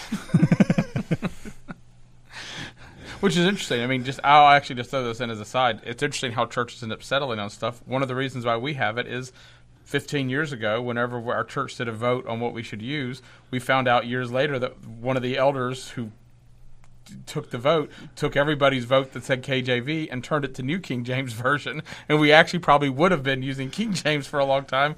I mean, it's and then there's this historical reason. Some of the reasons you end up with a translation can be for historical reasons. And for us, by the time we've been using it for a long time and people had their kids memorize things, switching was going to have a cost. And, you know, I'd be in favor. And you have to weigh those costs between what's the cost of switching versus what's the cost of – you say this is a better translation, fine, but you say there's a cost of switching. So you have to weigh those. These aren't easy answers. Right. And, you know, God really confused languages. That's one thing that I want to keep hitting on is God really confused it. That's why there's that cost. I mean, the main advantage for the New King James, I mean, there are, you know, verses here and there that they improve. But, I mean, the main thing is making the language easier to understand. And, you know, I grew up reading the King James. My kids read the King James. But for someone who's not used to the King James, it can be an obstacle. And a lot of times, you know, when I preach in the United States at churches other than Reformation, I'd be more likely to use the King James. But when I go to Nigeria, I use the New King James because a lot of them read the King James, but they don't understand it at all. Well, they have the King James, I should say, but they don't understand it at all. So I intentionally use the New King James because it reduces the level that I have to explain. But again, it's a difference between going, okay, hey, if the only Bible that you have is the NIV, read the NIV. It's better than not having it, not reading, right? And it's kind of like if I go over there and preach to a group of people for 2 days and I'm spending all the time discussing the nuances of the King James, that doesn't really seem to be productive. I mean, on that point, if the only Bible you have is The Message, do you read The Message? It's not a Bible. Okay. That's my answer. That's what I was trying to get you to say. Part of it is I would be that antagonistic towards The Message because Eugene Peterson was explicitly blaspheming God in the marketing of it. This is the Bible God would have written if he wrote it today, meaning he's saying literally he put himself in the place of God. It's a blasphemous book. It is not the Bible. Other issues with the New King James Version.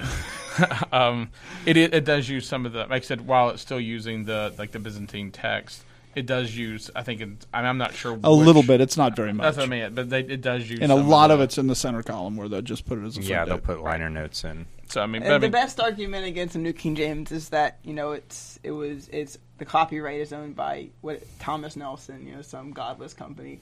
But this is why Thomas Nelson was sold for $450 million or something. It's owned by Rupert Murdoch now, isn't it? Well, it's a subsidiary. Right, I understand. Whatever. But the point is, these people don't realize who the King James of the King James Bible was, which was a guy who was more wicked than the owners of the New King James Bible. So it's not really an issue. He had more power to be wicked than Rupert Murdoch does. He maybe not the nature to be more wicked, but anyway. That said, it is a knock against any modern translation when you are comparing it to older translations that a lot of those times with the older translations there was a lot more personally at stake for the translators. Like some of them risked death to be involved in a translation of the Bible into vernacular. And most of our modern scholars are not facing death. They risk being a millionaire. They risk losing a book deal, or getting a really big book deal. But the stakes are different, and that does matter. There are some people who's like, we should go back to the Geneva or something like that, where the people where they had more at stake than the King James translators. But I mean, aside from the fact that as you go beyond the King James, I mean, the King James had such an impact on the English language that you start to get a lot more archaic language in things like the Geneva Bible or Wycliffe or Tyndale. But the other thing is, I mean, translation is hard, and these earlier translations, the translators were working hard at it, but they were done by a much smaller group of people with a lot less time. Even the King James, the amount of time they spent on the King James versus the Geneva must have been, substantial. A lot more people spending a lot more time studying. And the reality is it does produce a better product. The King James Bible would not be nearly as good without the Geneva Bible because in the end they had to answer with – because they were trying to produce a product that they could convince people was better enough that it wasn't just let's honor the king and do it. The Christians weren't going to give up a good Bible for junk. And so the King James translators were really constrained by the existence of the Geneva Bible. Wait, are you saying after this whole podcast that there was actually a time in history when more translations was better? Yeah. Okay. And I would argue that maybe now. It's just one of the things that concerns me right now is what we're getting when we do new translations is we get greater fragmentation. If we could get the church to unify around a translation, I think that has huge amounts of power. It's the opposite of the Tower of Babel. And I think that it's doing so much damage to the church that we're fragmented. And I just don't see anybody being academically rigid enough, theologically sound enough to actually come up with a translation that actually pushes to a unity in something better than the King James. Persecution starts, it wouldn't surprise me if that happens, but without persecution, without there being skin in the game, blood that's going to be shed, I just don't see that happening. And they're not the things that they're interested in updating in the new translation are not the issues with the older translations. Right. I mean, by and large. I mean, I'm sure you can find plenty of verses here and there, but the errors that are throughout just aren't the errors that they're addressing. And it's interesting, this is throughout the world. I mean, in Germany it's true, and in Nigeria there's the new House of Iba and the old House of Iba. Spanish, Bible. I think it's Spanish, it's the same thing. I mean, this is happening all over the world that there was a push where people were going at one point in time when there was a lot more persecution where they're going, we need an accurate word of God. And, it would require the same level of persecution to get a better product would be my guess. How about the NASB? I grew up in a lot of churches that use the NASB. It's a formal equivalence. It's probably more formal equivalent even than the NKJV, but it doesn't use the same source texts. It uses a critical text.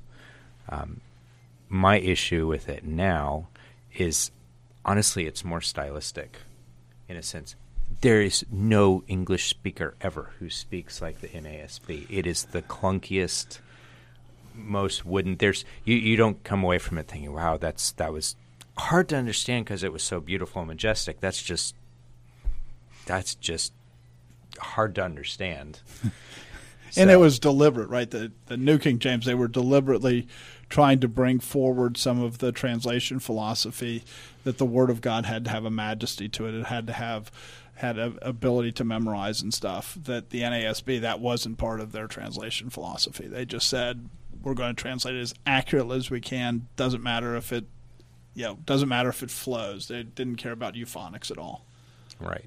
You know, I mean, the extreme of that might be like Holman Christian Standard or something, but NASB is leaning that way, and as such, I think it's just, if you really want to internalize the Word of God, it's hard to love it on that level. My favorite translation now is the ESV. It's one that I have a great deal of problem with. Well, I mean, it leans against everything that I just criticized the NASB for. It tries to be beautiful, but... And what really bothers me about it is that it's sold as a Reformed Bible, but it undermines like the basic translation philosophy that's in the Westminster Confession, that's in the Second London Baptist Confession. Both of those say that the Greek and the Hebrew, the original tongue, is what's authoritative. And it really bothers me that these people who say they're coming from a Reformed view, that they at times translate the Septuagint, which is a bad translation, rather than translating the Hebrew. And an example of that is Deuteronomy 32:43. And, you know, the NKJV says, "Rejoice, O Gentiles, with his people, for he will avenge the blood of his servants and render vengeance to his adversaries. He will provide atonement for his land and his people." The ESV says, "Rejoice with him, O heavens. Bow down to him, all gods, for he avenges the blood of his children and takes vengeance on his adversaries. He repays those who hate him and cleanses his people's land." The problem is that verse that they translated is not Hebrew. They translated Greek. And the Hebrew translators, when they go to translate to the Septuagint, it's basically Deuteronomy 32 is, I'm going to cast you out as the people of God, and I'm going to give it to the Gentiles. And so they change it from "Rejoice, O Gentiles" to "Rejoice with him, O heavens." That is not, it doesn't say that in any way, shape, or form. There's no way you can twist the Hebrew to say that. But the translators didn't want to say what God said, so they used what these unbelievers wrote to say, this is what we're going to say God said. That's a really dangerous thing, because it's one of those checks and balances on sins and biases. They basically said, we don't have that check. We're not going to take that. We just don't agree here. It can't be talking about it going to the Gentiles. It has to be about Israel, so therefore we'll use the Septuagint. So you're saying this is a case where the bias of the translators of the Septuagint 2,000 and some odd years ago is plainly obvious, and yet modern translators have decided to just pull that bias forward. Right, because, and they know it's wrong. If they looked at the Hebrew, there's no question that is not a proper translation. And like you're saying, the confessions are very clear that the original Hebrew and the Greek are to be gone. Or the Hebrew for the Old Testament and Greek for the New Testament. Yes, that is what it says. Yes. Not the Greek for the Old Testament, right? Which is what they're doing. I mean, they have a footnote that they say that's what they did. A translation instead of looking at the original text, and it's because they're so dispensational in their eschatology, they can't accept the eschatology that says that the Gentiles replace Israel, and so they change it, and so. They change it here, and if they're willing to put their biases that far forward here, where else do they do it that's more subtle? That's my concern about the ESV. They're willing to do it in extremely blatant ways. So where else are they doing it that's not as blatant, that's harder to pick up? The ESV is also, especially in the New Testament, has leaned pretty hard towards the gender neutrality. It's not as blatant as some translations, not as bad as the NIV, but it's intentional in cases where the word man is obviously used in a gender-inclusive sense. They decide to translate it things like men and women. Brothers gets translated brothers and sisters. But then there's other cases where actually what happens is, well, that bleeds over, and they do a little bit of interpreting and say, okay, this is a gender-inclusive term, when it's really not. And right. So it changes the meaning of the Word of God. I mean, just like in English, we have man, and then we have male and female. I mean, it's the same thing in Greek, and so they could have been explicit if they wanted to. And what they're trying to do is, their goal is or they're participating in, because I think it's actually the goal of some other people like the NIV translators and the new NASB translators. Their goal is to change the language so that it is not a masculine-based language. And here they're just – I mean, the ESV does part of that too. It's a very dangerous thing. So what about the NIV? I don't like the NIV. I don't like the NIV. Anybody like the NIV? Well, I mean, it's the only one that made the list that isn't even a formal equivalent, trying to translate word by word and instead reinterpreting it to make phrase by phrase. And it is, I mean, as of a few years ago, according to Barna, it was the second most popular translation after the King James Version. That's why I put it on there. And that's what I was going to say. Is, I mean, it's on here because there was a period of time, at least, where it was incredibly popular. And I believe it's still very popular. I believe it's still popular. I think the ESV may have taken some of that popularity away, but it's hard for me to believe that it's not more popular. And it's you know, knowing the history is worthwhile, because the NIV, when they originally were going to do the NIV, they were going to do a gender neutral when they originally did the NIV. And basically the evangelicals, leading evangelicals, came up and said, "You're not doing that. We're going to denounce it." And so they promised that they would never do a gender-neutral one, and now they have. And they're going to phase out the NIV. They didn't do a gender-neutral NIV. They did a gender-neutral TNIV. And then they're going to stop publishing the NIV so that they force people to it. Right. And so it was a lie. I mean, they lied. They lied. They deceived. They were originally, the second time, they were going to do the NIV, but what they ended up, so that they would not have the public battle as public, because it got pretty public. But what they basically said is, we won't call it the NIV, we'll call it the TNIV. But then they still phased out the NIV. So, you know, it's still they are pushing an agenda. And at the same time, I read the NIV. The first time I read through the Bible, I read the NIV, and I learned things from it. But it's also going to peak how far you can go. Because in the end, you're taking opinions of men that some of them were at war with God. Certainly the publisher was at war with God in lots of ways, because they didn't, you know, they wanted to eliminate gender and things, which God is against, the elimination of gender. And so the NIV and all these, and one of the reasons I put it on there was, it is worth, you know, God still uses these things, because I've seen people that read the Word of God and you go, what does that mean? And they can't. They can't explain anything, because they don't have the Spirit of God. And somebody else can read the NIV. When I read the NIV the first time that I read the Bible through, and I read the NIV, I learned all kinds of things. But we have a duty to be faithful to the text, but we also have to recognize it's the Spirit that guides the truth.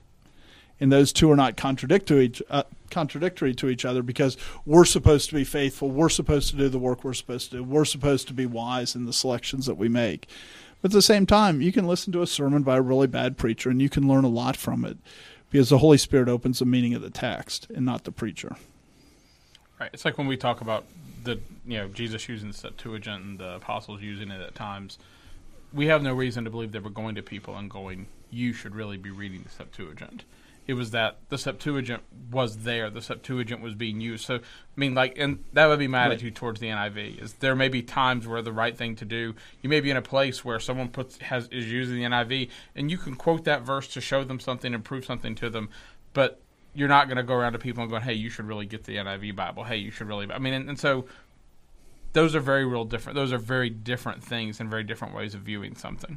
And just like there was a point in time where there was a big push throughout the world, actually, you know, at the time that the King James was, at the time where the Spanish Bible, the French Bible, there was a push where, you know, in 100 years where a lot of people did it.